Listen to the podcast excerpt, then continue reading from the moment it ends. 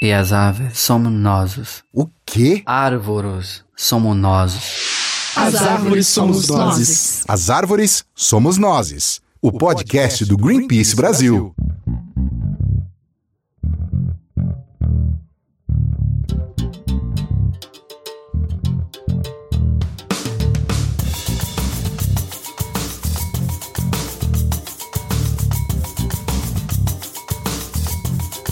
Olá a todas e todos, eu sou Thaís Herreiro e esse é o As Árvores Somos Nós, o podcast do Greenpeace Brasil.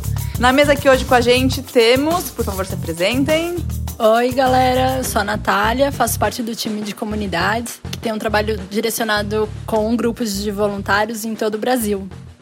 Oi, eu sou Rafael Silva, sou social media aqui do Greenpeace Brasil, apresento algumas vezes alguns desses episódios e estou aqui no time de comunicação para falar neste episódio. E eu sou a Rosana Vilar, eu sou jornalista da campanha de Amazônia do Greenpeace, baseada em Manaus. Ser ativista em 2019. Esse é o tema do nosso episódio de encerramento da temporada desse ano. E para começar, vamos ouvir o Giovanni Gesteira, que é ativista dos direitos humanos do interior do Ceará. Ser ativista é um, um grito que ecoa no Brasil, que ecoa no mundo. E é nesse sentido que a gente vem todos os dias resistindo que a gente vem pautando os nossos direitos, seja é, na busca por diálogo com o poder público, seja na resistência quando é, espaços não são disponibilizados para que a participação social se efetive. Então, resistir é a palavra que demonstra o ano 2019. Falou bem, Giovanni. Bom, mais pra frente a gente vai ouvir um pouquinho mais do Giovanni. Nós já falamos bastante sobre ativismo aqui no podcast ao longo do ano, só que ser ativista em 2019 ganhou outras cores. A gente começou o ano com um presidente recém-eleito que dizia claramente que queria acabar com o ativismo no Brasil. A gente terminou o ano com uma conta de sete líderes indígenas assassinados e um caso de criminalização de quatro rapazes que eram brigadistas lá na Amazônia. Só para citar alguma das coisas. É, são histórias que deixou a gente um pouco preocupado enquanto movimento socioambiental e um alerta meio ligado, né? Só que a gente também terminou o ano com uma ativista sueca, a Greta Thunberg, de apenas 16 anos, eleita como a pessoa do ano pela revista Time. E a Greta tem feito um trabalho super incrível combatendo as mudanças climáticas e pedindo para os governantes tomem atitudes para combater as mudanças climáticas antes que seja tarde demais. O que eu mais gosto na Greta é que ela debocha dos governantes que são décadas mais velhos do que ela, como ela fez recentemente com Né? Bolsonaro e Trump. Como uma boa pirralha. Né? Uma pirralha do ano. Então, assim, mais do que trazer uma retrospectiva, é, a ideia aqui é que a gente faça um, um percurso sobre o que foi ser ativista em 2019, para a gente olhar o caminho que a gente seguiu e onde a gente chegou agora no final do ano. A gente entrevistou 13 pessoas de diferentes áreas de trabalho e perguntou a mesma coisa: o que foi ser ativista em 2019? Eu acho que tão importante quanto ser ativista em 2019 é observar o cenário, né? Como que ele tá. A gente tá vendo governos cada vez mais tiranos e, e- e cada vez mais opressores no, do- no ativismo, mas ao mesmo tempo que a gente vê isso, a gente vê a resposta que é o ativismo crescendo. Não importa que, que o governo esteja lá atacando e indo atrás de pessoas que estão lutando pelos seus direitos. O que a gente tá vendo é que as pessoas não ligam pra isso, estão levantando e se erguendo e indo atrás de lutar pelos seus direitos, sabe? Acho que é é uma resposta que, que, no final das contas, é muito positiva. Exatamente. Cada vez mais, é, principalmente nesse ano, a gente vem observando que as ruas estão lotadas, as pessoas estão também se manifestando.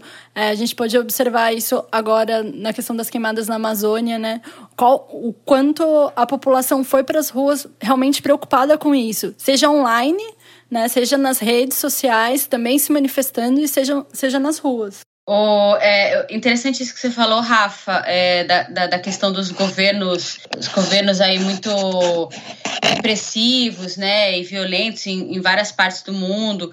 Mas o interessante é que assim, hoje em dia, se se antes, se no passado eles podi- podiam fazer essas coisas e passar impunes, hoje em dia a gente tem acesso à comunicação, as pessoas vão atrás das informações. Então as coisas simplesmente não passam impunes, né? E a gente vê que as pessoas realmente estão tomando a luta aí, né?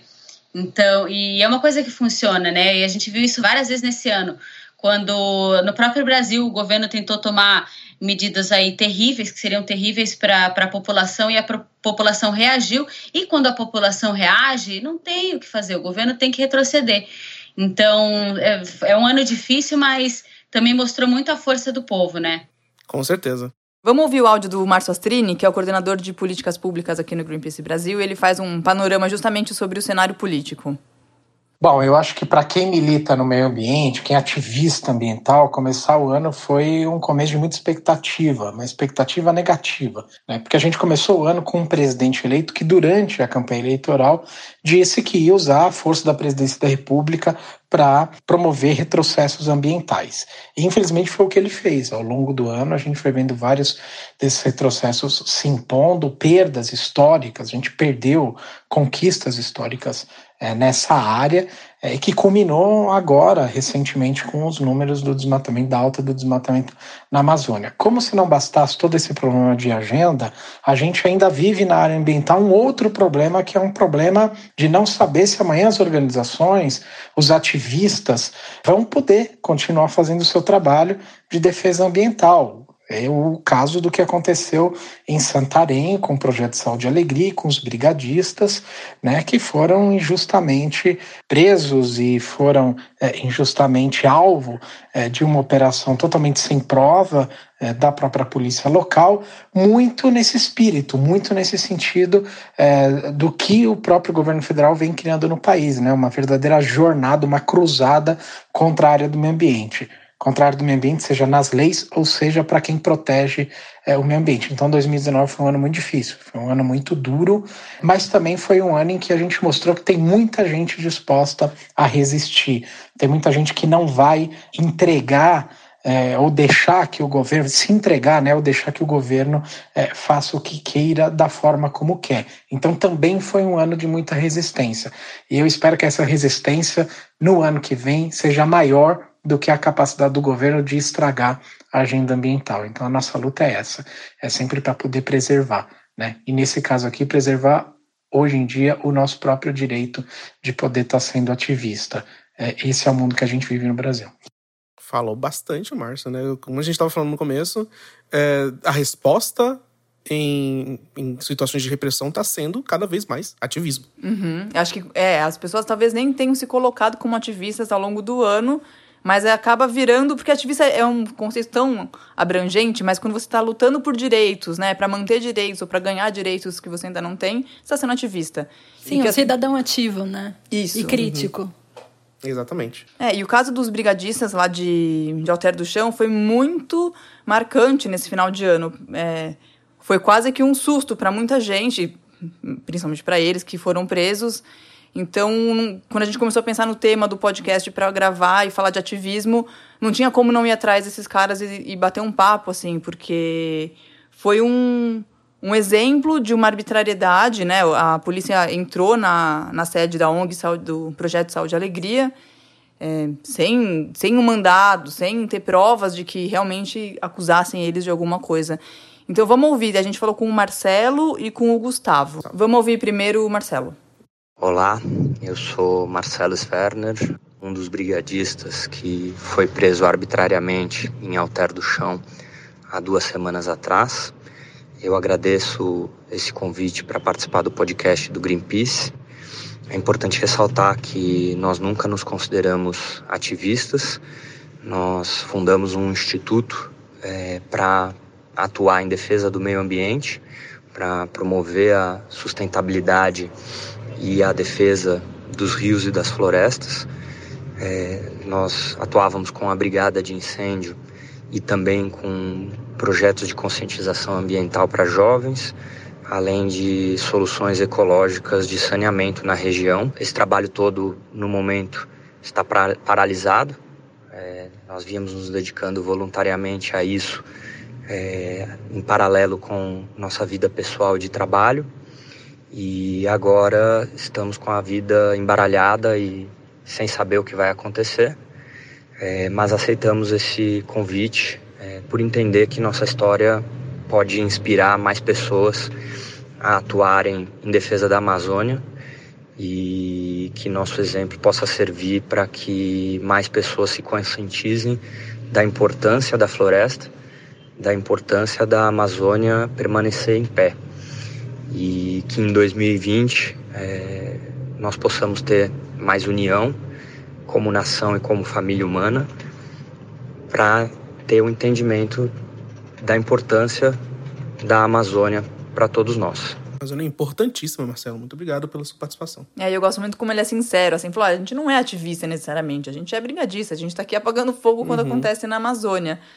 Vamos ouvir o Gustavo agora também. O Gustavo, ele trabalha com ecoturismo e mora em Alter do Chão há cinco anos. Ele é de Bauru. Nossa causa relacionada especificamente à Brigada e ao Instituto Aquífero Alter do Chão uma causa social, ambiental, cultural e muitos né, dos nossos colaboradores e parceiros não necessariamente se auto-intitulam de ativistas, né, que acaba tendo um papel um pouco mais é, diferente de algumas ações que a gente atua e faz na Vila de Alter do Chão. É, a Brigada de Alter, ela não tem um cunho ativista, pelo contrário, é, ela tem um objetivo muito claro, que é prevenção e combate a incêndios florestais. É, realmente o Brasil rural usa-se muito fogo né, para limpeza de roças e, e de agricultura, por outro lado, sabemos que o fogo é utilizado para limpar áreas é, devolutas, áreas da União, para assim se apossarem daquela terra, né, invadirem e grilarem aquela terra para posteriormente abrirem fazendas ou loteamentos aí próximos a centros urbanos. Para mim, pessoalmente, que já trabalho com turismo de natureza e tive toda a minha formação no turismo ecológico, principalmente em áreas protegidas, em unidades de conservação, então, eu sou um ativista dos parques nacionais, das reservas extrativistas e das é, unidades de conservação nesse sentido, de que temos que né, não só aumentar o número de unidades, mas sim melhorar o seu, né, seu monitoramento, a sua gestão. Me vejo numa posição delicada no momento, aonde exclusivamente estamos é, focados na nossa inocência, e na nossa defesa como cidadãos brasileiros e ser um ativista do meio ambiente, das causas ambientais para o ano de 2020 será um grande desafio, não só para mim pessoalmente, mas como para todos os nossos amigos, colegas e pessoas, né, que lutam e vivem para esse ativismo em prol, né, de um ecossistema equilibrado, etc. Não vai ser um ano fácil, 2020, mas hoje estamos vivendo um dia atrás do outro, sempre com a esperança é, à nossa frente de que tudo vai se resolver. E sabemos que a conjuntura atual não é favorável às pessoas que se dedicam às causas sociais, ambientais, ao desenvolvimento sustentável, né, à economia criativa, à bioeconomia. E não sabemos, ou melhor, não sei o que vai ser de 2020. Né? Tenho, tinha muitos planos profissionais, principalmente na área do turismo ecológico, e hoje eu tô a vida pediu para dar essa esse stop, né? Essa essa pausa para a gente poder refletir sobre tudo o que está acontecendo e buscar aí o mais rápido possível a nossa inocência. Uma coisa que eu queria comentar é depois que aconteceu a prisão, né, dos quatro brigadistas e, e a polícia foi lá na no Saúde e Alegria, aconteceu um movimento, como a gente estava falando, né? De parece que o, que o governo, enfim, que X é, lugares batem no, no ativismo, nas ONGs, e aí parece que fortalece um pouco mais, porque depois que aconteceu isso, várias organizações assinaram uma nota de apoio ao projeto Saúde e Alegria, é, que é um projeto super sério na Amazônia, atua lá há 30 anos, então isso mostra é, o quão sólido eles são né, e o quão frágil é esse tipo de ataque barato ao ativismo, ao trabalho que eles estão fazendo lá. E uma das coisas que eles comentaram também, que eles são brigadistas, além do, do projeto do projeto Sol de Alegria, é que os brigadistas eles, eles lutam contra incêndios da Amazônia e eles fazem isso há bastante tempo, né? E, tem, e assim, nesse ano a gente viu uma, um aumento bem grande de queimadas, né? E a Amazônia sempre, sempre tem alguma queimada, mas ela não é natural, certo, Rosa? Você já trabalha com isso há, há algum tempo. Explica pra gente como é que funciona. É, exato. Eu, eu, eu trabalho é, fazendo cobertura né, dessa, do, do que a gente chama de temporada de queimadas na Amazônia já há alguns anos, mas esse ano foi realmente assim bastante impressionante. Eu acho que É, eu não tinha visto. A última vez que eu vi uma situação tão ruim foi em, em 2015, assim, mas esse ano. Eu acho que o que chamou mais atenção esse ano foi porque, assim, como, como você disse, Rafa, a Amazônia ela, ela não queima naturalmente. Né? O pessoal fala, ah, a Amazônia sempre queima, isso é normal, mas não, não é normal, né? A Amazônia ela não queima assim do nada. Diferente do Cerrado. Quando você fala do Cerrado, Cerrado sim, Cerrado é uma savana e, e, e que dentro da, da, da, do próprio processo é, biológico dela, ela ela ela tá já preparada para se queimar e se recompor logo em seguida. A Amazônia não, porque ela é uma floresta úmida. Então, se você tem uma floresta íntegra, uma floresta preservada, ela nunca vai pegar fogo. Porque não, não tem como pegar fogo, né? Porque ela é muito úmida mesmo. É, então, para uma floresta pegar fogo, ela tem que ter uma interferência humana e, principalmente, ela tem que, ela tem que estar judiada, ela tem que estar já assim degradada que a gente chama, né? Que é quando é, é, o início do processo do desmatamento, né? Eles, eles tiram algumas das árvores maiores e aí o sol começa a entrar mais na floresta, então o chão da floresta fica mais seco, mais suscetível. E mas de qualquer maneira você precisa de uma fonte de ignição lá, você precisa que alguém coloque fogo lá. A floresta não pega fogo naturalmente. Então você dizer que assim, ah, sempre queima, isso é normal, não é normal. E o aumento que a gente registrou esse ano foi, foi menos normal ainda. Outra coisa que foi, é, foi extremamente é, é, diferente esse ano foi o período da queimada, né? Porque assim, junho, julho é quando assim começa a parar de chover na Amazônia. Então, agosto geralmente é o mês assim que, que as pessoas começam a colocar fogo na floresta. E geralmente o auge é em setembro, outubro. Esse ano quando chegou em agosto, foi um aumento absurdo, foi um aumento de é, acho que 190%. Nossa. Ó, só em agosto foi 196% de aumento nas queimadas comparado a 2018. Aí olha só que interessante. O mundo viu isso e ficou chocado, né? Meu Deus, está acontecendo, está acontecendo. O governo demorou pra caramba para responder. É, mas foi tanta pressão, foi tanto ativismo que eles tiveram que responder. E aí, uhum. como resultado, em setembro, as queimadas caíram. Hum. Então, assim, eles tinham como, eles tinham como ir para campo, tinha como prevenir, não fizeram porque foi deliberado, né? Então, assim, eh, foi cortado fiscalização, foi cortado verba do Preve Fogo. Então, assim, era uma coisa esperada, ia acontecer. É, e o governo só agiu para controlar a situação depois da pressão popular, da pressão internacional, né? Mesmo com essa queda, mesmo, mesmo que em setembro o governo tenha realmente ido para campo e agido e, tenha caído, a gente ainda fechou aí um, um balanço de janeiro a setembro um aumento de 42% nos números de queimadas com, na comparação com o ano passado, o que é muito, o que é muito mesmo. E para vocês terem uma ideia, nesse período, o Brasil foi o terceiro país do mundo que mais queimou. Caramba. Tá? Então ele ficou atrás só de, de Angola e da, da República Democrática do Congo. Então, assim, é, foi feio o negócio aqui. Foi realmente feio e foi muito sério.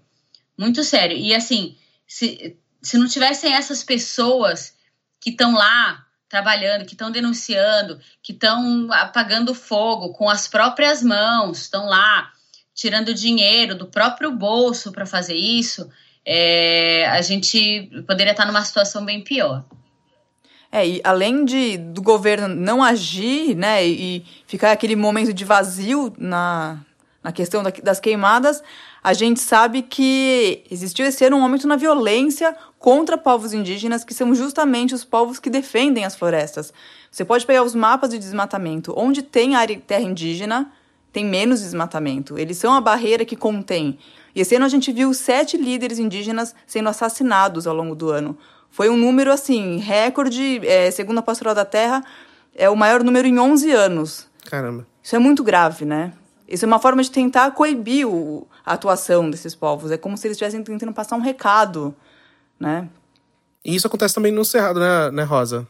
Acontece no Cerrado também. Bom, essa, essa, esse aumento na violência que a gente está vendo é um claro indicativo aí da, da, da, pressão que essas pessoas e esses territórios estão sofrendo, né? Tem um, tem um exemplo aqui que é, que é bem gritante, ainda, na verdade, ainda falando sobre a questão do fogo, é, eu acho que um dado que foi muito interessante esse ano, triste, mas interessante, foi que o governo dizia assim, né? Ah, esses fogos que, que, vocês estão vendo aí é fogo em pasto, é gente que está limpando o pasto. Enquanto que quando a gente foi cruzar os dados, a gente viu que de janeiro a agosto, 75% das queimadas que tinham ocorrido eram em áreas que eram florestas. Então eram florestas que estavam sendo convertidas, florestas que estavam sendo desmatadas e convertidas. E dentro desse contexto de invadir florestas, desmatar e, e queimar, é, as terras protegidas, terras indígenas, elas são assim o, o principal alvo. A gente viu na TI Munduruku esse ano, pra você ter uma ideia, no ano passado, na TI Munduruku foi desmatado 4,8 quilômetros quadrados de floresta. Esse ano, só até é, outubro, foram 15 quilômetros quadrados. Nossa. Deus. Então, assim, é, é, eles estão sob ataque, e é um ataque terrível. Isso acontece não só na Amazônia, mas no Cerrado também, como você bem lembrou, Rafa. A gente, é, desde o ano passado, a gente está acompanhando muito de perto quais são os efeitos desse avanço do agronegócio, do, do, do negócio a qualquer, do lucro a qualquer custo, né? Sobre, é, sobre as pessoas e a vegetação do cerrado.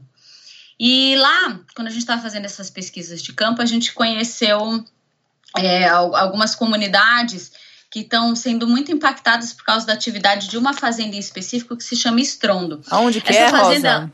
Ela fica no oeste da Bahia, é, numa área de interesse econômico que se chama Matopiba, que ela reúne pedaços do Maranhão, Tocantins, Piauí e Bahia.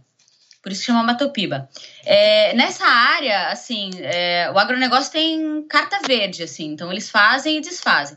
Esse caso dessa fazenda Estrondo, por exemplo, eles, te, eles têm um histórico, assim, absurdo, bárbaro mesmo. Então, é, se você puxar a ficha deles, tem grilagem de terra, tem trabalho escravo, tem desmatamento ilegal, tem falsificação de licença para desmatamento.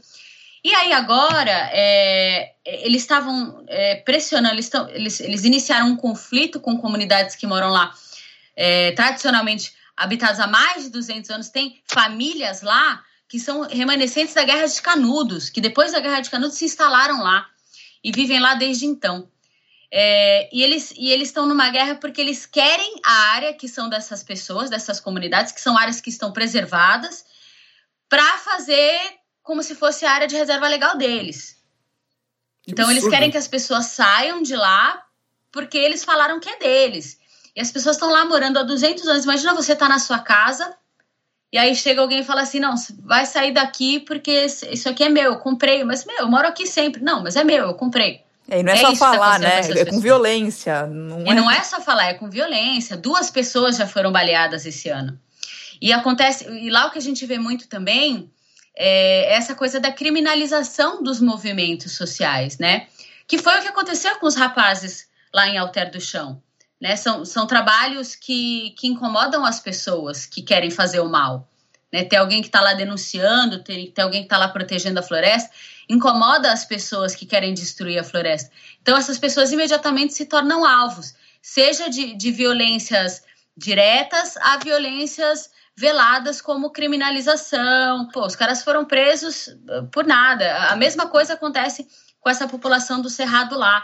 É, eles são frequentemente abordados, eles têm a liberdade de ir e vir deles é, restrita. Então, é, é muito chocante aquela área. E, e é mais chocante ainda saber que, mesmo com tudo isso, tem gente que ainda compra compra a produção dessa fazenda.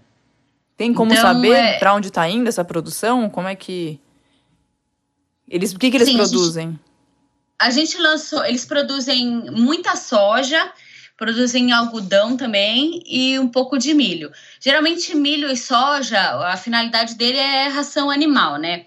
E, e boa parte dessa produção de soja do Cerrado ela vai para o exterior. A gente tem aí entre alguns dos principais compradores países da Europa, como é, a Espanha, que é uma grande compradora de soja brasileira para produção de porco. A gente tem o, o Reino Unido também, a Alemanha também compra. Então, assim, tá todo mundo sendo conivente com essa violência, fechando os olhos para toda essa violência que as pessoas estão sofrendo lá. É, esse caso é super, super emblemático do que acontece no campo. E a gente vê que tem, assim, nessa parte de resistência, onde tem agronegócio, é super importante a presença das pessoas. Tem muitos povos indígenas que têm que lidar com esse conflito de terra, né? Eu conversei também com a líder indígena que chama Evelyn Requeré, ela é do povo Terena, do Mato Grosso do Sul, e é uma área onde ela mora que ela, ela mesma me falou, que é dominada pela soja e pelo boi. Então, assim, ser indígena naquela região já tem um, um peso, né? Um, eles já estão na fronteira do problema. E ela trabalha com educação, que é uma coisa super legal. Ela é a terceira geração de professores da família dela. E ela me falou que lá, é, no povo dela, você não escolhe muito. Eu perguntei por que você virou você escolheu ser professora? Ela falou, não, a gente não escolhe. É, é o povo que escolhe a gente como professora. Achei isso super bonito. Então é uma coisa dada a ela, né? Vamos ouvir o áudio dela porque foi uma conversa bem legal ser ativista na causa indígena neste ano de 2019, ser mulher indígena, ser indígena em todas as instâncias, visto que essa nova gestão presidencial, o qual mesmo não nos representa enquanto população indígena, foi um processo de fortalecimento e de resistência no estado do qual eu resido, o estado de Mato Grosso do Sul, é um estado ruralista, onde a cultura é a cultura do boi, é a cultura da soja, é a cultura do pasto, e não a cultura e a permanência dos povos indígenas. Esse processo de resistência que nós passamos enquanto povos indígenas, é mais a luta no sentido do papel e da caneta, não mais no tempo da borduna, do arco e da flecha. É um processo de construção e fortalecimento de nossas bases. Se não somos ouvidos aqui, nós vamos até Brasília, nós vamos incomodar lá. A mulher indígena aqui no nosso estado, ela vem passando por um processo, nós vemos passando por um processo de empoderamento, de persistência, de resistência em prol das nossas comunidades, das nossas crianças. Na verdade, a nossa luta, a nossa briga é para que nossos direitos não sejam retirados, pois a sociedade não indígena ele vem, ela vem sido abordada de uma forma agressiva por essa nova gestão, sendo retirado esses direitos do mesmos. É, já nossa organização no movimento indígena é a luta, é a proteção desses direitos. Muito bom, né? Eu perguntei para ela também qual era qual foi o maior desafio em 2019 para ela enquanto líder mulher indígena. Nós indígenas aqui no nosso estado nós temos que tomar cuidado com quem falamos, por onde andamos, é, o que vestimos, se os nossos trajes têm detalhes da nossa cultura, da nossa pintura, da no, do nosso grafismo indígena, se nós temos os traços, né, da nossa face, somos olhados cada vez mais com um certo receio ou um certo preconceito, seja na fala, seja na vestes. Então, o maior desafio é fazer frente e continuar fazendo frente a esses retrocessos que vem acontecendo atualmente. É, é muito chocante, né? Que ela, ela tenha, ela se coíba de fazer certas coisas, ela, ela de se, ser quem ela é. De ser quem ela é, porque... De manifestar a cultura dela, porque pois isso é. coloca ela em risco, né? Isso é, é muito chocante, Não só cara. ela, mas um, um, uma população. É porque além de ser ativista, você não está nem trabalhando, você só está existindo. Uhum. E sua existência está em risco. É algo muito triste, meu. É, é muito triste. Bom, a Evelyn participou de uns eventos que foi bem marcante esse ano que eu gosto muito de contar, que foi a marcha da a primeira marcha das mulheres indígenas, que aconteceu em agosto e foi junto com a marcha das margaridas, que já acontece há bastante tempo, mas essa foi a primeira vez que líderes, né, mulheres indígenas foram para Brasília para marchar, para pedir pelos seus direitos.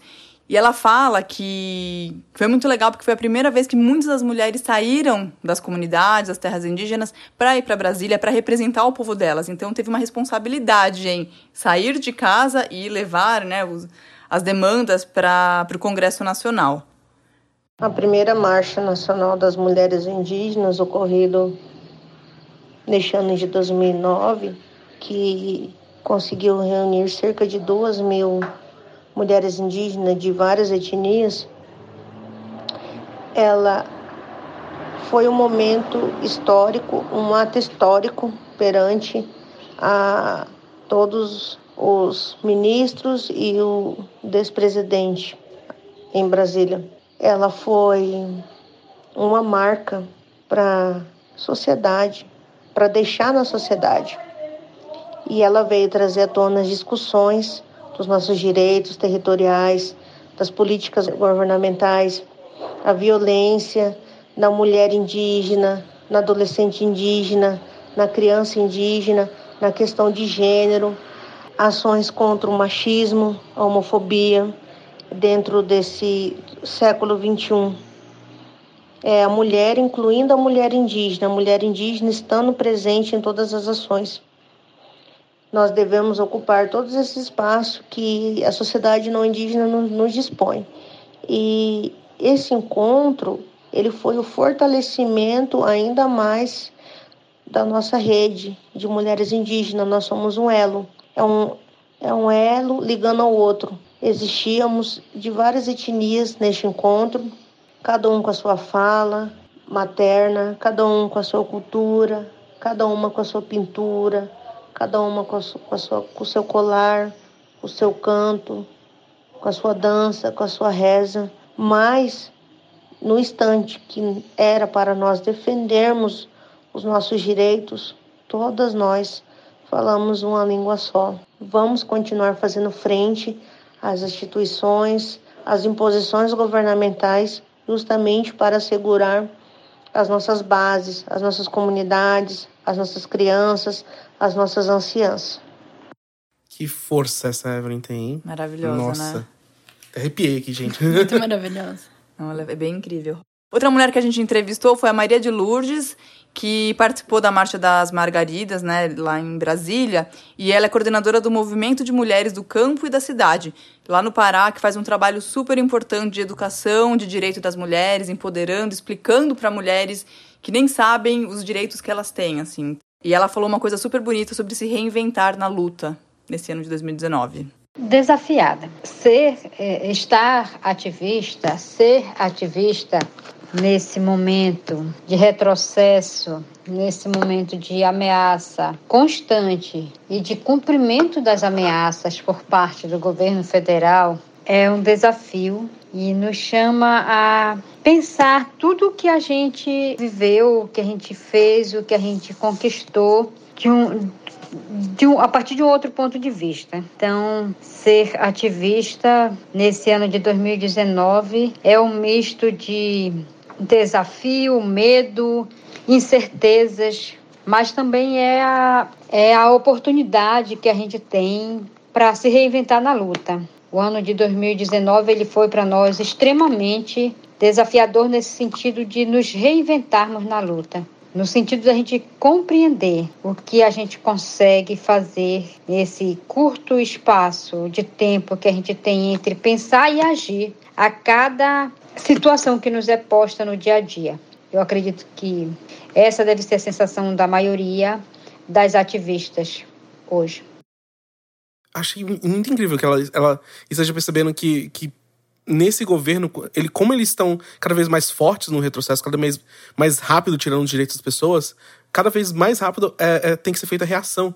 Sim, é, o ação espaço, e reação. Exatamente. É, o, o, espaço em pensar e agir tem que ser realmente muito reduzido. Enquanto antes você tinha um tempo para planejar, para pensar é, é no que você vai dizer, no, na forma como você vai agir. Não, mas você tem agora, você tem que reagir na hora, sabe? E é, um, é uma resposta muito rápida que a gente e tem que ter. E até qual, quais ferramentas você vai utilizar para poder reagir, né? Realmente é uma reflexão sobre reinventar esse ativismo, como a gente vai responder a esses retrocessos sociais e ambientais, né? É, eu gostei também bastante dessa fala. É, do que a gente tem ouvido, parte dessa resposta tem sido a união. É, tanto a Evelyn quanto a Lurdinha me falaram sobre se conectar com mulheres que elas não conheciam antes, né? No caso do, do movimento de direitos das mulheres. A Lurdinha, eu chamo ela de Lurdinha porque ela foi apresentada assim para mim, então ficou íntima. É, ela falou que que o movimento dela agora está muito próximo a mulheres trans, a mulheres do movimento do MST, que não era exatamente conectado antes. E ela me falou sobre as, as, os desafios mesmo, de falar, agora a gente tem mulher trans no nosso grupo de trabalho, a gente tem que aprender. É, é isso que a gente tem que fazer em 2019, uhum. né? Aprender a lidar com todas as diferenças. E super legal, assim, a gente está aprendendo e muito construindo essas redes e ampliando elas, né? Pra a gente ir se fortalecendo mesmo. Basicamente se reinventando, como ela falou. É. Ela falou uma frase muito bonita que foi se ver mais na dor delas. Delas, mulheres diferentes de quem elas são, né? De quem você é. De todas essas mulheres. Exatamente. Caramba, que maravilhoso. Não, esse negócio de, re, de se reinventar, teve, teve um episódio interessante aí esse ano, né? Que foi justamente na questão das queimadas. É, antigamente, assim, no, no, nosso trabalho, a gente tem muito. É, a gente investiga e denuncia, né? Os crimes ambientais. Isso é uma das partes principais aí do trabalho que a gente faz. E aí, esse ano, é, quando a gente começou a denunciar a questão das queimadas, as pessoas não queriam acreditar. Isso foi inédito para mim. As pessoas estão é falando, você está mentindo. Vocês é. manipularam essa imagem. Isso daí vocês estão fazendo só para sacanear, não é mentira. Então, é, eu no meu ativismo eu, eu, me vi numa situação completamente inusitada, assim, como não era só trazer uma informação, mas era como você mostrar para as pessoas que o que você estava falando era verdade. Isso para mim foi inédito. Eu nunca passei por isso. Você tem que, você tem que descobrir maneiras de conseguir provar para as pessoas que o que você está falando é verdade. Provar isso a verdade, muito louco né? esse ano. É. é. Acho que esse é um desafio que a gente está vendo nos últimos tempos. É, são as fake news que estão aí permeando o discurso, a sociedade. Então, quem fala a verdade tem um trabalho extra de, é. né? Além de falar, você tem que provar que você está falando a verdade. É, não adianta só mostrar. Isso aqui é, é o que eu pesquisei, a verdade está aqui. Toma dados também. Nem mais acompanhar. foto e nem mais dado não. científico vale nesse não. mundo maluco. Visto INPE, né? Visto INPE. Que, aliás, Sim. gente, Ricardo Galvão foi é, ganhou o prêmio, né, de um dos maiores cientistas do ano. Como é que é? Alguém aí? Checa aí, herói. Não, não, sei qual foi o prêmio, mas é no meu coração ele é o herói de 2019. Certeza.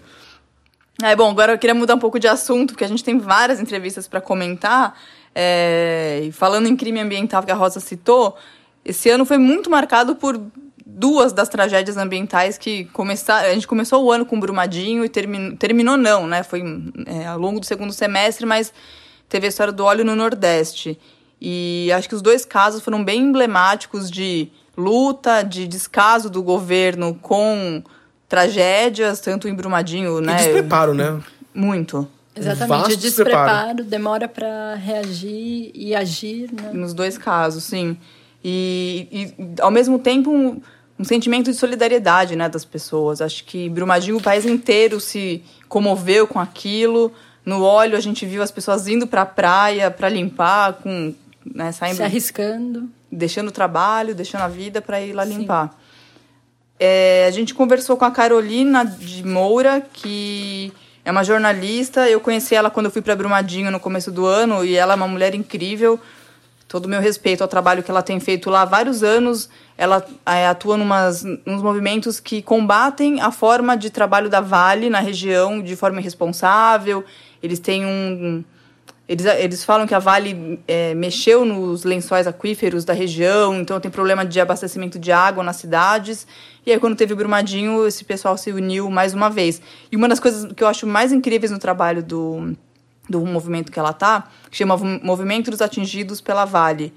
Esse grupo atua como acionista da Vale. Eles compraram ações para poder estar nas reuniões da Vale e levantar as bandeiras, levantar banner, gritar, enfim. Poder ter voz lá. Isso é incrível, né? Isso é um ativismo, assim, eu acho foda. Sim, Sim. muito sensacional. Muito bom. Ser ativista em 2019 foi muito desafiador, porque vivemos um contexto de perdas irreparáveis de vidas, de direitos, de paz, de rios, de biodiversidade. Meu nome é Carolina de Moura, tenho 36 anos, sou jornalista e agricultora, falo de Minas Gerais. Eu sou de Brumadinho, moro em Brumadinho. Nós lutamos muitos anos para impedir que a Vale seguisse operando dessa forma irresponsável e criminosa. O rompimento é o ápice da violação, mas ele é fruto de uma conduta violadora de direitos cotidiana da empresa Vale e de outras do setor. A mineração mata todo santo dia. É um modelo irracional que não pode continuar mais. Apesar de tudo isso, nós seguimos em luta, superando o trauma e transformando a dor em amor com o movimento. A organização comunitária é um importante recurso da saúde mental. A luta política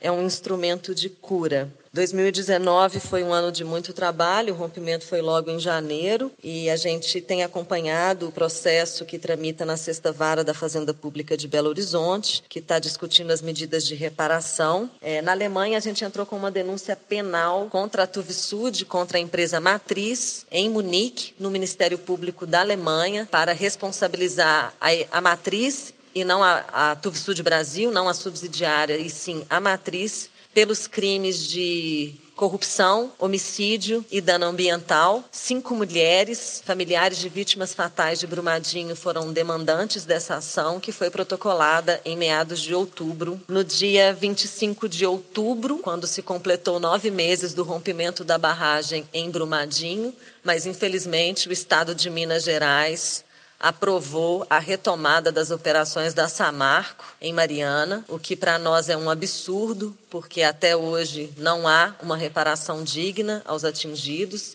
Milhares de atingidos ao longo da bacia do Rio Doce sequer são reconhecidos como atingidos, e o Estado de Minas é, aprovou a licença de retomada da Samarco sem considerar devidamente a presença de uma outra barragem de rejeitos maior do que a de Fundão, no mesmo complexo chamada Germano. Mas, apesar de um ano tão difícil, a alternativa que temos é resistir. Desistir não é uma opção, as nossas vidas estão em jogo.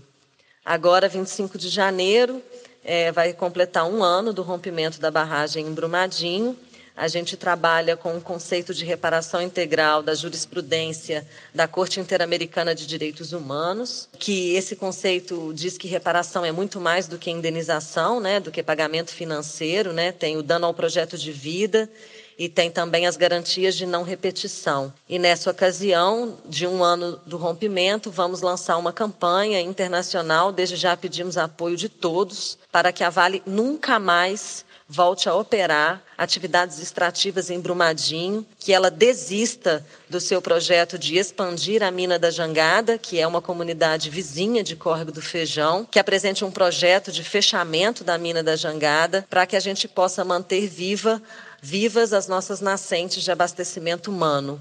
Desistir nunca. Muito Isso bom. eu queria escrever assim na parede, sabe? Desistir, Desistir não é uma opção. Não é uma opção. Não é uma opção. A gente falou também com a Joyce, mas aí outro assunto que é o óleo no Nordeste, o outro assunto trágico do ano. A Joyce é do nosso grupo de voluntários de Recife e ela foi uma das pessoas, como muitos brasileiros, que trocou trabalho, trocou lazer para ir para a praia, colocar a mão no, no óleo usando luvas. E, com todos os EPIs. Isso. E, mas ela fez um trabalho super importante e ela também contou um, um pouquinho pra gente como é que foi isso para ela. E quando a gente achou que as coisas iriam melhorar, o Nordeste se viu manchado de óleo. A sensação causada pelo derramamento de petróleo foi uma mistura de tristeza, indignação, desespero e também esperança, pois vi pessoas engajadas na remoção daquele material tóxico a qualquer custo. Deixamos nossos trabalhos e compromissos para limpar nossa praia, já tão ameaçada e para ajudar as populações pesqueiras, que em sua maioria dependem única e exclusivamente do mar para alimentação e renda familiar.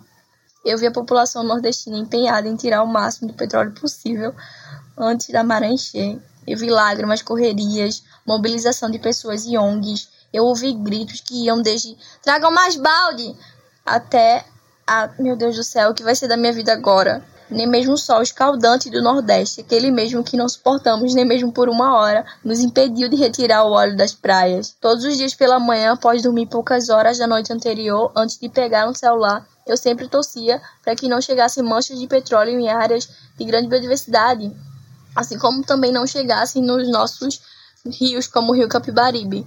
Eu não apenas sentia a dor daquelas semanas, eu via a dor de perto, e era uma dor coletiva.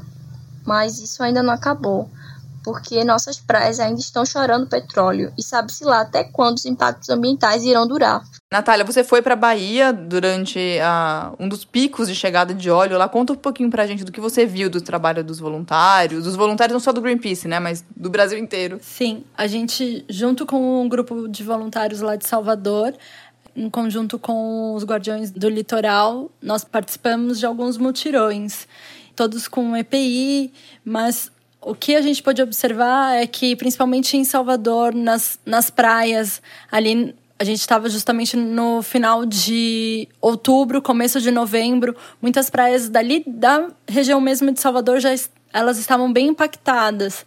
E a gente foi para a Praia do Flamengo e para Busca Vida realizar mutirão, tirando principalmente o óleo da areia, sendo aquele trabalho mais de formiguinha mesmo, de ir retirando. É, a gente encontrou manchas pequenas, manchas grandes. É, tiver, teve momentos que a gente teve que peneirar, fazer meio que esse trabalho mais minucioso mesmo. Só que o que me deixou preocupada e até mesmo os voluntários que estavam participando desses mutirões era a falta de informação para a população. Porque por mais que a gente estivesse lá com os EPIs, tinha muitas pessoas que estavam na praia e que estavam entrando na água, que estavam tinham contato com a areia e que estavam tendo contato de alguma forma com o óleo. É, a gente recebeu algumas informações tanto da Fiocruz, é, justamente alertando para esses cuidados, né? Que o risco que a gente ainda não, nem conseguiu mapear, qual é esse risco mesmo para a nossa saúde. É, o que eu também pude observar, que foi mais importante, que foi muito o que a Joyce falou, foi esse trabalho também de solidariedade entre as pessoas, né?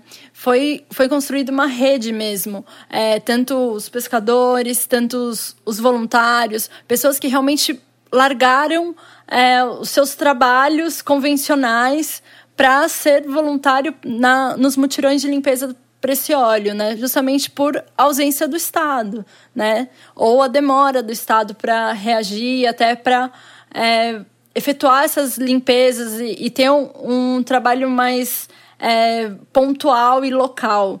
Então, muitas pessoas foram para as praias, arregaçaram as mangas para justamente fazer isso, porque é a vida delas, né? Principalmente os pescadores, eles estavam perdendo ali o seu sustento, perdendo o seu, seu espaço, o seu trabalho, né? Além de ser um impacto ambiental, é um impacto social imenso, como que você também deve ter observado lá em Recife, né? Sim, é, eu tive em Recife lá também, e acho que desistir não é uma opção, é a frase que permeou também para aquela população, assim, tava todo mundo no, com o objetivo de tornar a praia o mais limpa possível para que os turistas pudessem voltar, para que os pescadores pudessem voltar a pescar, as marisqueiras a colher os mariscos.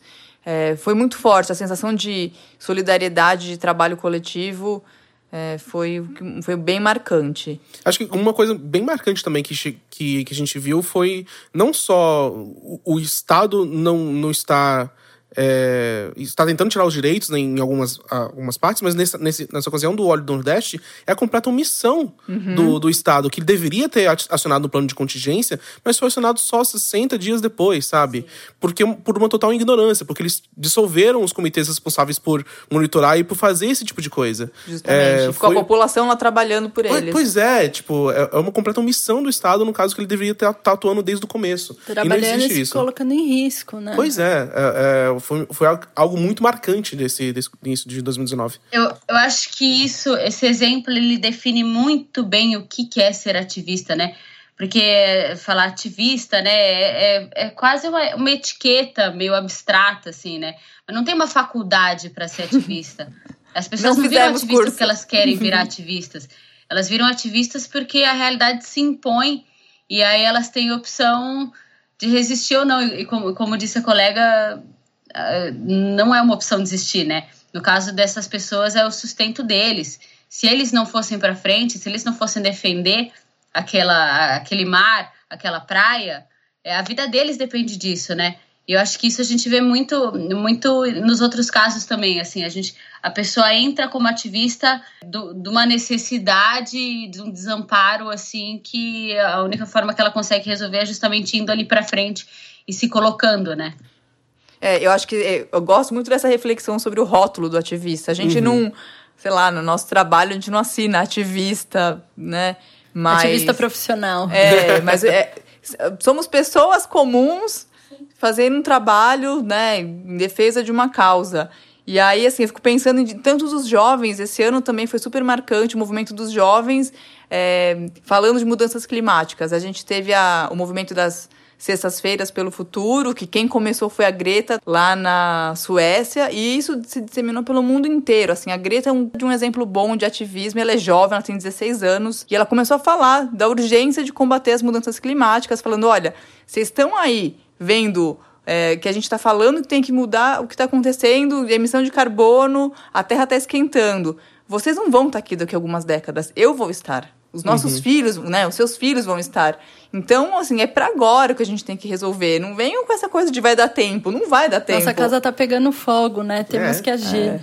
Gosto é. muito da frase dela, how dare you, que é tipo, Sim. vocês ousam, né, falar que tá tudo bem. Não tá tudo bem. Sim, e ela realmente ela representa toda essa luta contra as mudanças climáticas e ela conversa diretamente com os jovens, né? Então ela é jovem, ela tem um discurso forte e ela justamente ela é um ícone que os jovens se identificam e se veem, porque ela, é, ela é uma líder jovem, né? Ela está falando sobre mudanças climáticas e está ali colocando o dedo na ferida junto com os líderes, né? E está tá colocando como você colocou no começo, deixando eles envergonhados, né? Uhum. É fazendo deboche, né? Uhum. Gosto muito Acho daquela ótimo. charge, que é ela grandona e o nosso presidente Bolsonaro e o Trump tem as duas versões, né? Tipo, pequenininhos, assim, mostrando a língua. Tipo, cara, vocês são os presidentes das nações do mundo. Vocês estão aqui brigando com a menina de 16 anos, né? Faz o menor sentido. Pois é.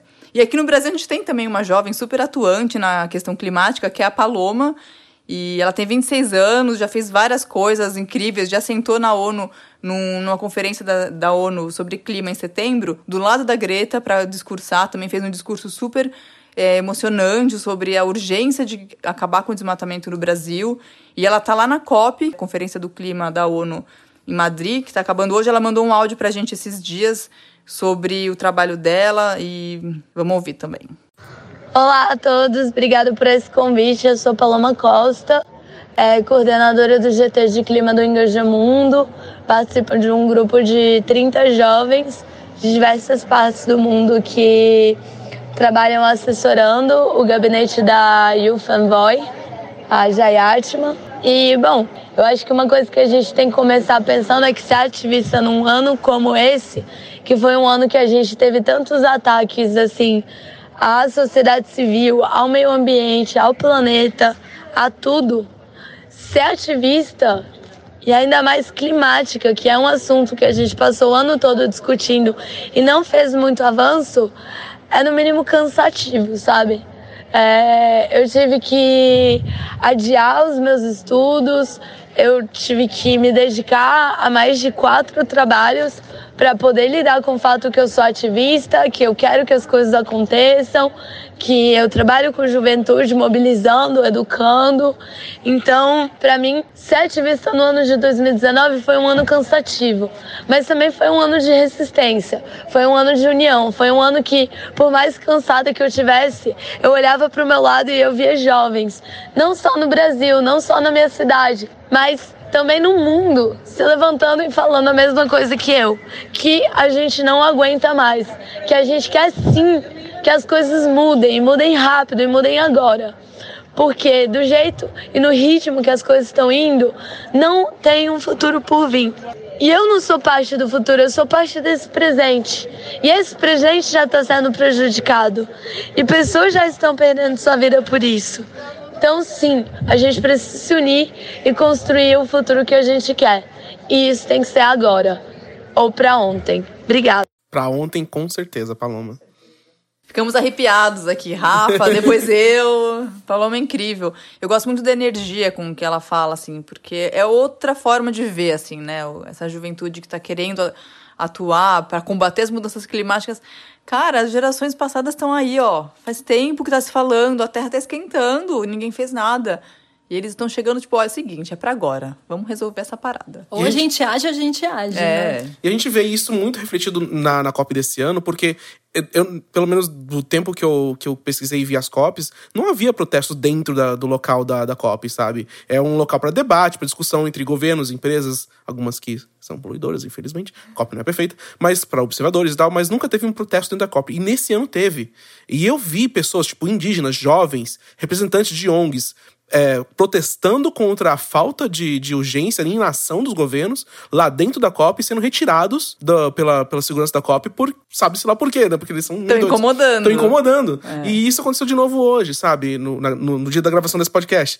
Teve essa, essa, esse protesto porque, novamente, as conversas que estão sendo feito, feitas lá dentro não estão ambi ambiciosas o suficiente. Elas não são. não vão resolver o, o problema da- da emergência climática.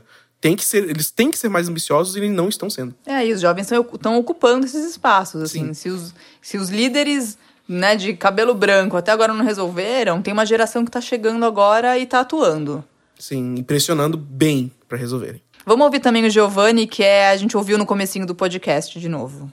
Existe uma situação que aconteceu esse ano que me marcou muito e que de fato me fez sonhar a cada dia por uma sociedade justa, equânime. Eu e um grupo de amigas e amigos realizamos uma atividade em um terreiro de Umbanda em um bairro periférico de uma pequena cidade aqui no Ceará chamada Crato. E nessa atividade nós contamos com a participação de jovens, mas também de jovens com idade um pouco avançada. E dentre esses jovens existia uma senhora de 84 anos de idade. Esse momento foi oportuno a uma série de discussões e também de denúncias sobre irregularidades no atendimento dos serviços básicos de saúde do SUS na comunidade. E quando nós concluímos a ação já estávamos no momento de, de mística, de troca de experiências, de confraternização, essa senhora tomou a fala, pediu né, um momento para se pronunciar e simplesmente falou que a partir daquele dia ela não sofreria calada, porque a partir daquele momento ela teve acesso a informações e ela teve um momento de inspiração em pessoas que não se calam.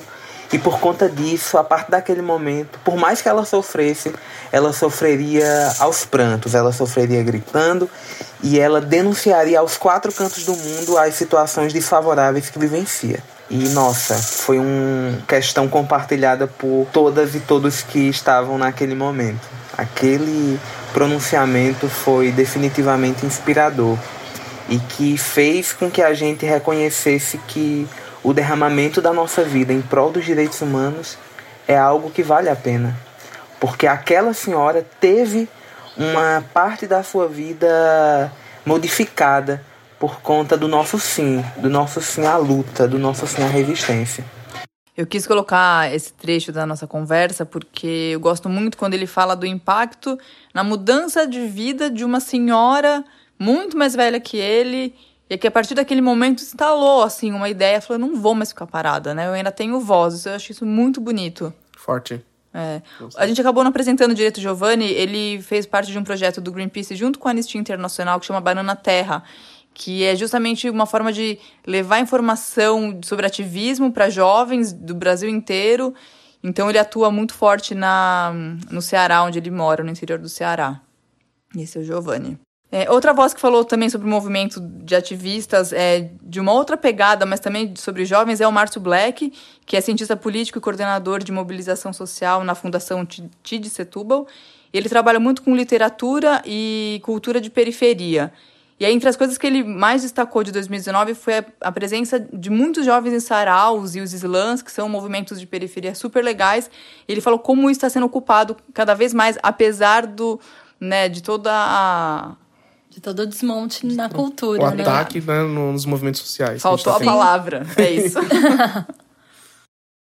eu acho que foi um ano de desafio, assim. Na verdade, eu, o que eu tentei me colocar como desafio enquanto ativista em 2019 foi o de fortalecer ainda mais um papel que eu sempre me identifiquei que eu tinha, que é o de construir pontes, né? Que é o de abrir portas, que é o de estabelecer diálogos, porque esse era o ponto mais difícil para todo mundo, né? Como que a gente reconstrói o nosso campo de atuação frente a essa quase que incapacidade que a gente tem, que a gente adquiriu na verdade nos últimos anos de dialogar, né, de reconhecer as diferenças, é, de estar perto de outras pessoas. Então para mim foi isso, assim, me permitir me abrir para outras pessoas, para outros outras formas de pensar tentar entender né, o que passa pela cabeça das pessoas, mas não como uma maneira de decifrar e para traduzir e tentar subverter, mas no sentido de empatia mesmo, de entender o que está acontecendo, assim, de compreender o que a pessoa fala para poder realmente ter uma compreensão global do que está rolando e aí sim tentar implementar uma solução ou tentar encontrar uma saída em comum para todo mundo.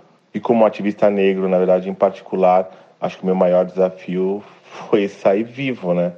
Porque eu passei por várias situações bem complicadas com polícia, por exemplo, e essa polícia que a gente sabe que está aí na rua para matar, eu sou um dos principais alvos dela, né? Então, o desafio foi esse também, como me manter vivo e como me manter seguro. Ao mesmo tempo, assim, o que eu levo de bom desse ano é que, bom, eu há pelo menos 25 anos, tenho 40 anos hoje, desde os 15 anos que eu tô nesse rolê de ativismo e de movimentos sociais. Nos anos 90 a gente teve nosso, nosso grande momento, né, que é aquele quando a gente conseguia ter movimentos de massa mesmo, quando nossas agendas ainda estavam escanteadas, né, e a gente não tinha muito, não acessava os, os passos de decisão, tanto em organizações quanto quer dizer, a única capacidade que a gente tinha de, de atuação era as nossas mãos mesmo e, e, a força de estar na rua. O que eu senti foi que a minha geração foi uma parte foi incorporada, né, pelo terceiro setor, pelas organizações não governamentais, uma, uma outra parte foi incorporada pelo governo e tudo isso na verdade fez com que os movimentos e agendas e pautas ficassem meio esvaziados. E aí eu sempre assim continuei atuando, mas presente nas reuniões, mas sempre reuniões muito esvaziadas se vê que é sempre muito difícil conseguir garantir a presença das pessoas.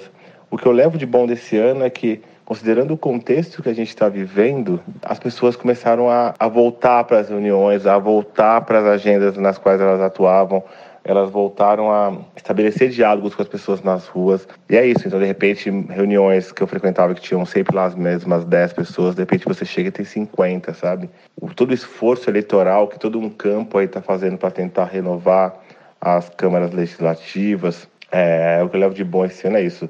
As pessoas voltaram a, a atuar politicamente, voltaram a, a incorporar e, e a viver os seus ativismos.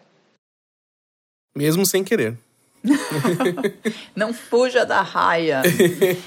Gosto muito dessa história de como as pessoas estão voltando para né, o debate. Ele falou é, muitas pessoas voltando, né? Então, pessoas que já estavam aí na resistência, no ativismo e que agora vem a necessidade de voltar. Mas eu vejo também um, um movimento muito lindo que está surgindo de pessoas que estão começando agora, assim, com uma energia muito renovada, muito fresca. É, e eu vejo os jovens, assim, se levantando mesmo, né?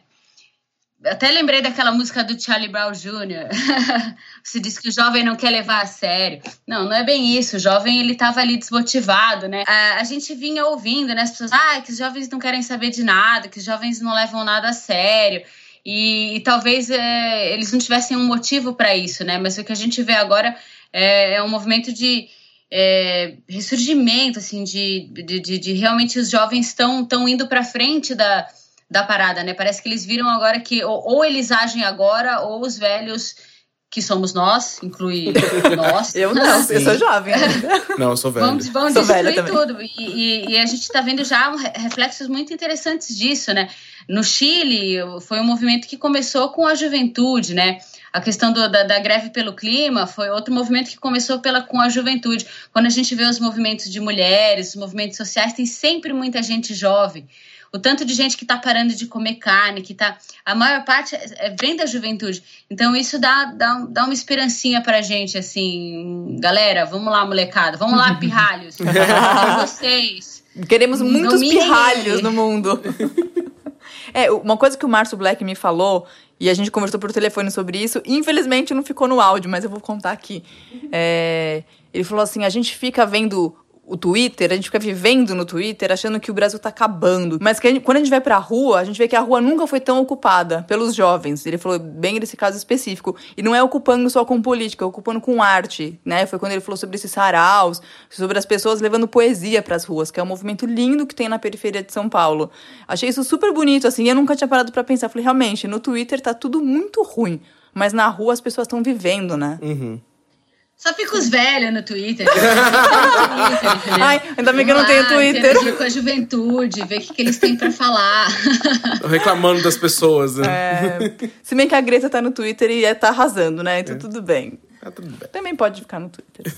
Bom, e, e falando em rua, né, nesse movimento de ocupar, eu conversei com o Raiz, que é um grafiteiro de Manaus, que tem como temática das obras dele meio ambiente, direitos humanos. Uma coisa super é, curiosa que ele me falou que além de desenhar, ele tem escrito agora nas paredes. Que ele falou: olha, se o desenho não tá ficando claro, eu tô escrevendo. Ele literalmente tá desenhando para as pessoas entenderem. É.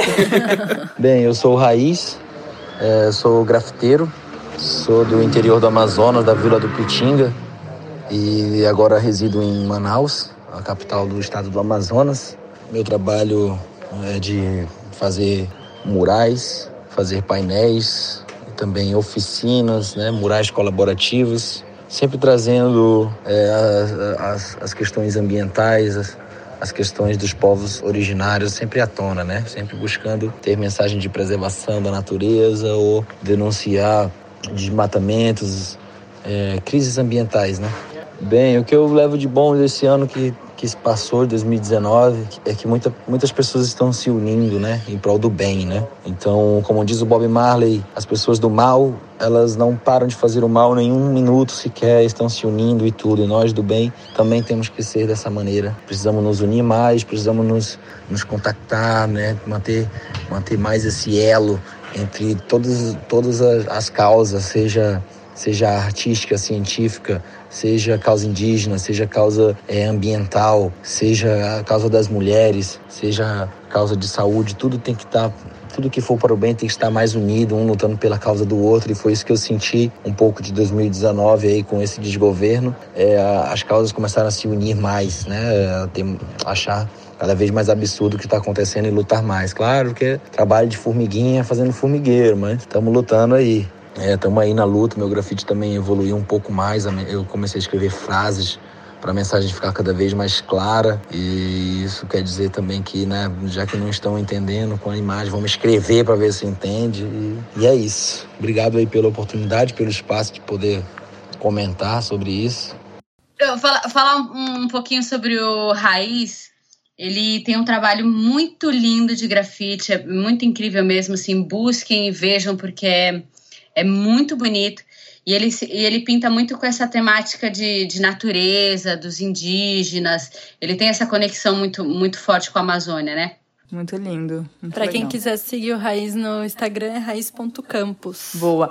O arroba dele. A gente coloca no, na descrição do podcast e no blog também a gente coloca todos os links das coisas que a gente comentou aqui. Uhum. Eu gosto de, de terminar agora com essa alto astral, porque foi um ano difícil, não sei para vocês, para quem tá ouvindo, mas para mim foi bem difícil. Né?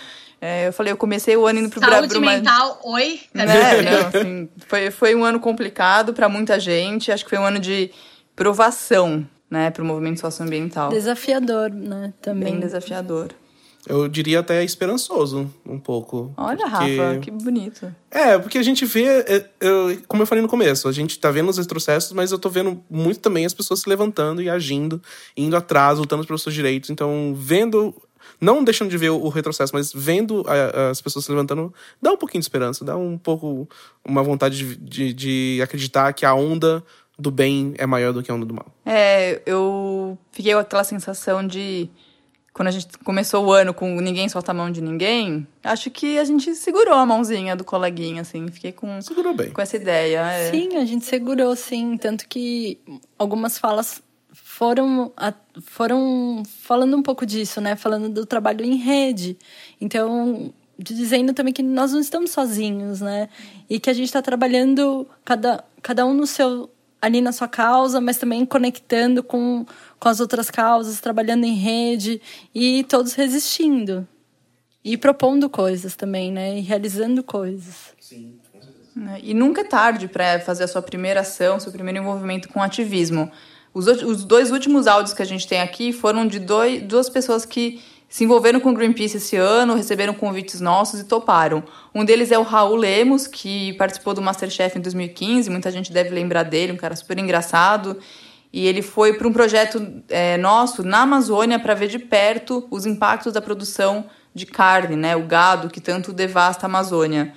E ele contou um pouco pra gente porque ele falou que foi uma, uma experiência divisora de águas na vida.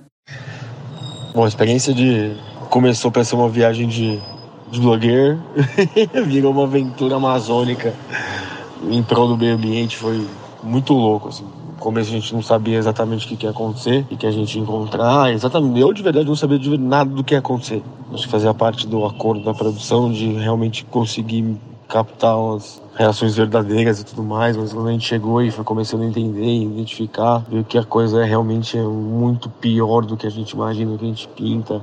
A gente consegue ver as pessoas que estão lá no meio, sentir o desespero delas, né? Porque a gente estava lá no, em Arapixi, pegando fogo e na área das colocações de castanha. Imagina, tipo, ano que vem as pessoas não vão ter onde pegar castanha. A gente viu toda aquela área sendo queimada, perto do Rio Purus. Por outro lado, é muito legal saber que tem as, as pessoas da região estão se, sabe, articulando, estão se unindo, estão estudando. O cacique Apolinã, o Geraldo, foi estudar, foi se informar, foi bater de frente, né? Foi falar de igual para igual com as pessoas que estavam justificando as coisas que estavam acontecendo e conseguir hoje consegue ter uma articulação aí, um poder de influência nacional e consegue ser uma liderança muito legal são pessoas simples, né? Que estão ali simplesmente querendo viver na delas, ali, nada para ninguém, ninguém quer ampliar nada, quer ficar rico, não quer fazer nada. As pessoas querem ficar ali de boa, vivendo do que elas fazem há quatro, cinco gerações, assim. Então é. E tem o um lado todo desse do capitalismo, né? Eu falar que sou contra a indústria, eu acabo sendo um pouco hipócrita porque acabo tra trabalho com isso, é muito difícil mas consigo enxergar uma mudança de comportamento de consumo, a gente consumir menos carne, da gente ter um. Aliás, até mais saudável, por sinal, ter uma, uma dieta base focada principalmente em vegetais e tudo mais. É, mas acho que a gente consegue fazer pequenas coisas, assim, tipo, influenciar as pessoas a fazerem o mesmo. Acho que não é batendo de frente hoje em dia, muito menos, né? Com a ideia da. A gente não pode ser super ultra não muito reativo, não muito impactante, a gente tem que ser mais na boa e ganhando as pessoas com as informações de verdade. Mas foi, cara, divisor de águas do ano, assim, na verdade, do, do, do, do período da vida. Foi muito legal, espero de verdade, sei lá, ter algum contato. Tenho, estamos arquitetando algumas coisas para poder ajudar as comunidades lá, tentando colocar as cooperativas de castanha em contato com investidores aqui do Sudeste, ou estrangeiros, então vamos ver aqui se isso sai. Então existe uma maneira de a gente combater o capitalismo com o capitalismo, que é o que eu acho que é a melhor maneira, acho que é mais viável. E é isso, foi, foi animal. Sei lá como explicar. Foi incrível. E gostaria de, tá falando que eu gostaria de talvez ter contato com vocês, talvez não, gostaria de saber como as pessoas estão, voltar lá, se possível, ver o que aconteceu. E é isso, é nóis, foi animal. Bom, parece que ele gostou, né, da experiência. Florestal. Acho importante levar as pessoas que não são da floresta, que não são da região norte, né, para ver, para experienciar isso, assim. Acho que bate forte, né, a sensação. Quando ele estava falando, uma coisa importante de lembrar também, é, dentro do na retrospectiva de problemas do ano, de retrocessos ambientais, 2019 foi o ano com o maior número de agrotóxicos sendo liberados para para uso né, da agricultura. Então, quando ele fala sobre comer bem, também a gente tem um desafio de comer bem sem veneno. Uhum. O que depender né, de 2019 está mais difícil. A outra pessoa que a gente ouviu falando da, da primeira experiência enquanto ativista, e é outro tema que seria oceanos e o, os problemas dos mares, é, foi a Júlia Costa, que é atriz. E ela virou nossa embaixadora dos oceanos é, aqui no Greenpeace esse ano. E ela tem uma mensagem também bem positiva para inspirar as pessoas. Oi, gente. Aqui quem fala é a Julia Costa. Olha, 2019 para mim foi um ano de tantas mudanças, tantas transformações. Foi a primeira vez que eu me senti realmente ativista em alguma causa que eu acreditasse por conta própria, sabe? Independente mesmo, assim. Foi incrível poder ter a sensação de estar fazendo a diferença, mínima que seja, porque eu realmente acredito muito que se cada um de nós fizesse a sua parte, a gente já conseguiria uma melhora absurda para o planeta. E bom, eu fiquei muito feliz e realizada em ter sido chamada para ser embaixadora dos oceanos pela Greenpeace. Eu sempre admirei muito eles e o mar sempre foi minha maior paixão, onde eu me reconecto, eu me recarrego. Então tem sido uma grande honra. Eu espero ainda termos muito trabalho juntos pela frente em Greenpeace. Ó, eu desejo que no próximo ano eu esteja ainda mais ativista, ainda mais presente, estudando e me inteirando sobre os assuntos que eu defendo e podendo também influenciar as pessoas a estarem nessa luta comigo, com a gente, que é de todos, né? Para um bem maior, que é o nosso planeta. Feliz ano, galera. Beijo enorme. Obrigado, Júlia. Obrigada. Esperamos em 2020 ver muitas pessoas com a gente, né, nessa caminhada. Eu espero que esse podcast tenha inspirado as pessoas também a continuar na luta, não soltar a mão de ninguém. Eu saio exatamente assim, porque escutando esses áudios, muito da reflexão que o Rafa fez durante esse episódio, eu saio assim, é, inspirada. E com esperança também, por mais que tenha sido um ano difícil, com algumas derrotas, a gente presenciou é, muitos crimes ambientais eu também saio com esperança porque nós, como população, como ativistas, estamos atentos e estamos conectados e fazendo coisas. Atentos e fortes. Isso. E se você quiser ser um ativista, você pode começar sendo voluntário do Greenpeace. Né? A gente tem uma plataforma nova, completamente redesenhada. Como que é, Nath? É, a plataforma chama Conexão Verde. E para quem está escutando esse podcast e sentiu vontade de também colocar a mão na massa é, e ir para as ruas, pode entrar lá na plataforma que é conexãoverde.greenpeace.org. .br. .br. Isso aí. é, e tem grupos de voluntários espalhados em várias cidades do Brasil. É, tem pessoas que, que fazem limpeza de praia, limpeza de mangue a cada mês, a cada semestre que seja. E é uma forma muito legal de você atuar pelo meio ambiente na sua região, na sua cidade. É bem bacana de você começar, se você quiser. Seria uma ótima resolução de ano novo. Aí, Olha tá aí. querendo fazer aquela listinha de começar a fazer exercício, né? Estudar mais. Bota aí, virar um voluntário. tópico, ser voluntário. É, muito legal. Ou voluntária. Isso, sucesso. Rosa, estamos partindo para o final, suas últimas declarações. Como você espera que seja 2020 para o ativismo, Rosa? Olha, eu espero que seja um pouco mais fácil. um pouco menos doloroso. Uh, mas não importa o que aconteça, a gente vai estar tá aí.